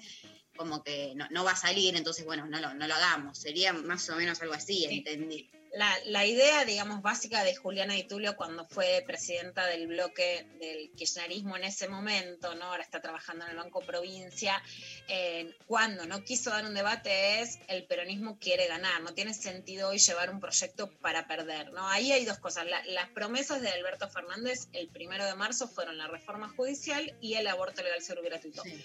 Llevaron al Congreso la reforma judicial. Es a ver, si vos, digamos, mi opinión personal es que la reforma judicial no era para discutirse en contexto de pandemia. Esta es mi opinión, no solo que está apurada, sino que, digamos, que generas una confrontación muy difícil de dar hoy en este escenario de medios que acabamos de hablar y con un escenario en donde las manifestaciones públicas solo pueden darse de quienes están en contra de la cuarentena.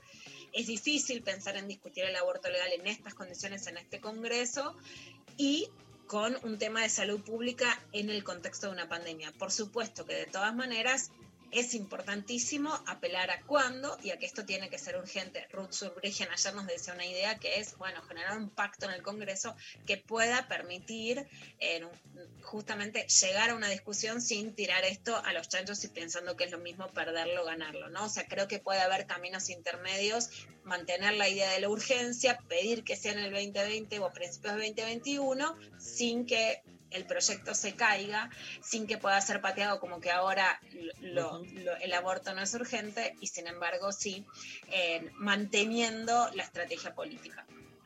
Gracias, Luciana Pecker, clavada de noticias, excelente programón. Hoy vamos con Pedro Aznar, querido Pablo González. Pedro Aznar, un temazo de, de- de la época con Charlie. Mientes en lo intempestivo.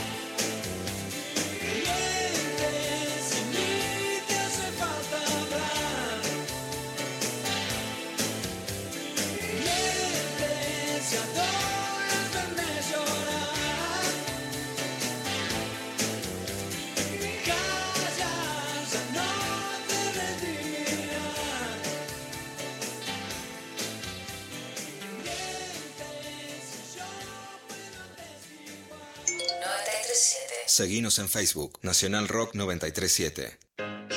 En el aire de Nacional Rock pasan cosas como esta. No podés hacer otro género si te llamas Lighting Hopkins.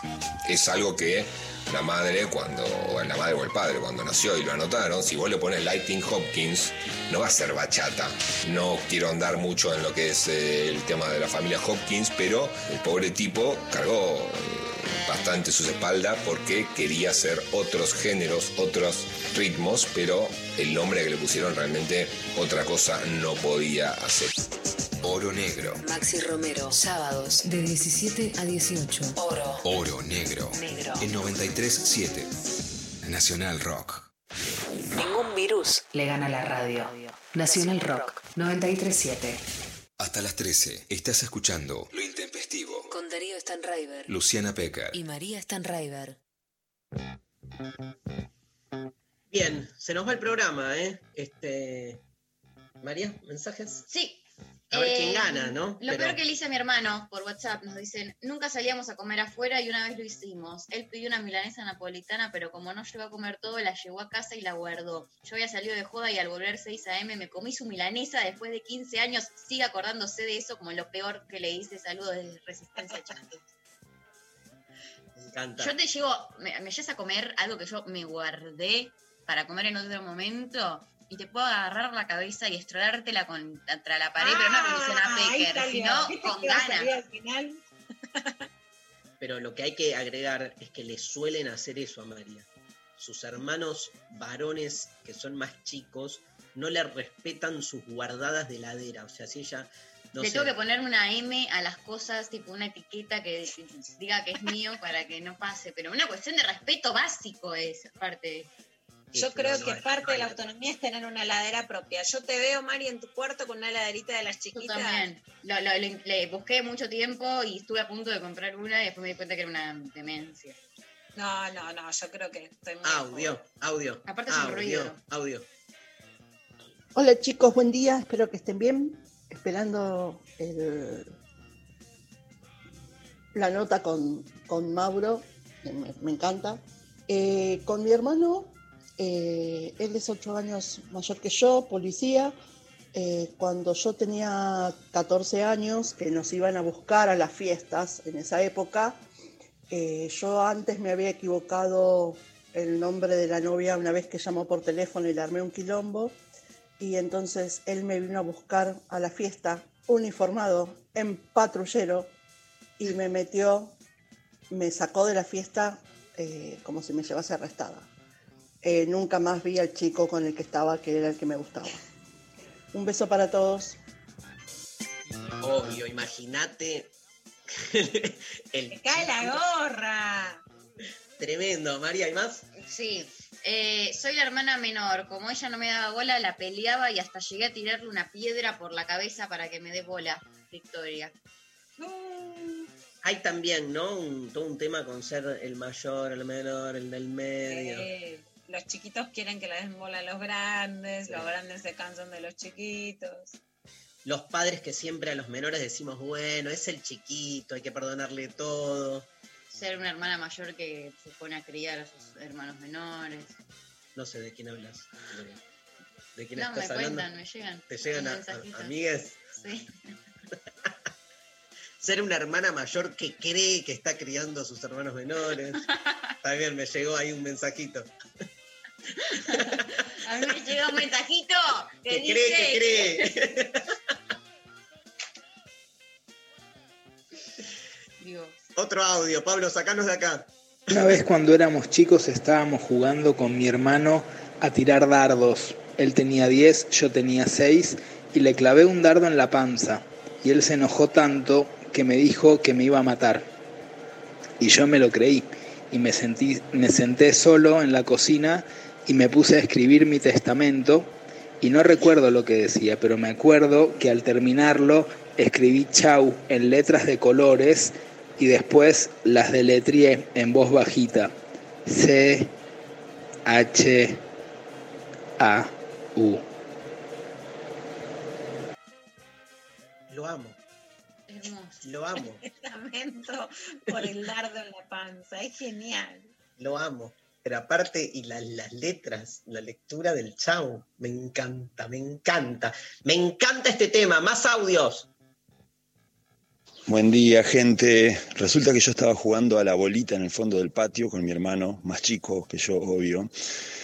Y entramos a discutir que Chanti, que Opi, no sé qué pasó. Y había muchas, había un suelo con muchas piedritas, piedritas chiquitas, grandes de construcción esas. Y yo me calenté con él y entré a patear piedras así, pa, mansalva, y le caían en el cuerpo, todo mal. Y no va que una piedra se le incrusta en el ojo a mi hermano le hace un tajo en el ojo adentro y, y bueno, la pupila se le estaba saliendo para afuera. Fue una desesperación total. Eh, decí que estaba mi abuela ahí, que bueno, llamó a mis viejos, estaban laburando, vinieron de urgencia, lo llevaron al médico, operación, le salvaron el ojo de pedo a mi hermano, si no, hoy no estaría viendo. Beto, del Comodoro, un abrazo gigante por ustedes. Beto, o sea, Dios existe, boludo. Porque además, mirá si es- esas situaciones que son obviamente eh, ingenuas, o sea, inintencionales, pero que te marcan, para mí así le sacaba el ojo. O sea, estuvo a nada. Y otro rol importante que nunca hablamos, Lula, nunca hablamos en este programa, que es eh, los abuelos, ¿no? ¿Qué tema? ¿Por qué, por qué, por qué no hablamos? Pero no importa, digamos, tiene que exceder, nos tiene que exceder. Los veneros, todo, todo el amor. Este, pero temazo, ya lo vamos a traer. Eh, ¿Tenés como para leernos algún mensaje más o Dale. querés? Buenos días a todos. Esto no responde a la consigna, en realidad es al revés. Mi hermana me empujó mientras caminábamos por la vereda. Fractura de tibia y peroné de pierna derecha. Tres anitos, 89 días con yeso. No rengueo sin secuelas. Saludos de Córdoba. Bueno, bueno. Eh, hola Intempestives, con mi hermana tenemos mil anécdotas, pero la mejor fue cuando salí a bailar por primera vez con ella, que me lleva seis años. Finalizada la noche, mi hermana llegó primero a casa, a la hora y media caigo yo totalmente en pedo y mi vieja la estaba recagando puteadas a mi hermana, quien debía cuidarme de los tipos y las drogas. En fin, una genia mi hermana, saludos. Hermoso. Bueno, ganadores, Ganadores. se nos va el programa, ¿eh? Mañana hay de construir el amor, vuelve de construir el amor. Hay una pica entre Luciana Pecker y Darío Stanriver. Este, De construir el amor al ring. ¿Cómo, no, ¿Cómo se llaman esos programas? Bueno, tipo. Desafío. Desconecting, ¿Eh? Desafío. Desafío, dale, me encantó. El desafío, de construir el amor, el desafío. ¿Ganadores? Ganadores. Eh, por un lado, eh, por Instagram, Martina Campón, que dijo, pleno invierno, yo aproximadamente nueve años y mi hermana seis, el estanque de mi casa tenía una capa de hielo arriba y le dije que fuera a patinar sobre el hielo, que después iba yo. Se rompió el hielo, obvio, quedó en el agua helada y el resto de la historia se le imaginarán. Bueno, mirá, pero te llevaste con eso que hiciste eso. las cuatro entradas para ver a Mauro cruzados, pero no tanto. Y, y la segunda por eh, WhatsApp, Gisela, que nos contó que le clavó un cuchillo en la hermana, a- eh, en la mano a la hermana eh, mayor porque le robaba la comida del plato. No, Eh, te, redimi- Los que lo chean hacia esa entrada. te redimimos. Bueno, nos vamos con Soda Stereo, González. Nos vamos con Soda Stereo, Hombre al Agua, programón. Hoy, gracias Lula Pecker, María Stanriver. Nos vemos mañana, Lali Rombolá, Sofi Cornell. Gracias, Pablo González, como siempre. Un gran abrazo a la operación técnica de Diego Girau, lo intempestivo en la Nacional Rock. Vamos para los 200 programas. Hombre al agua, Soda Stereo.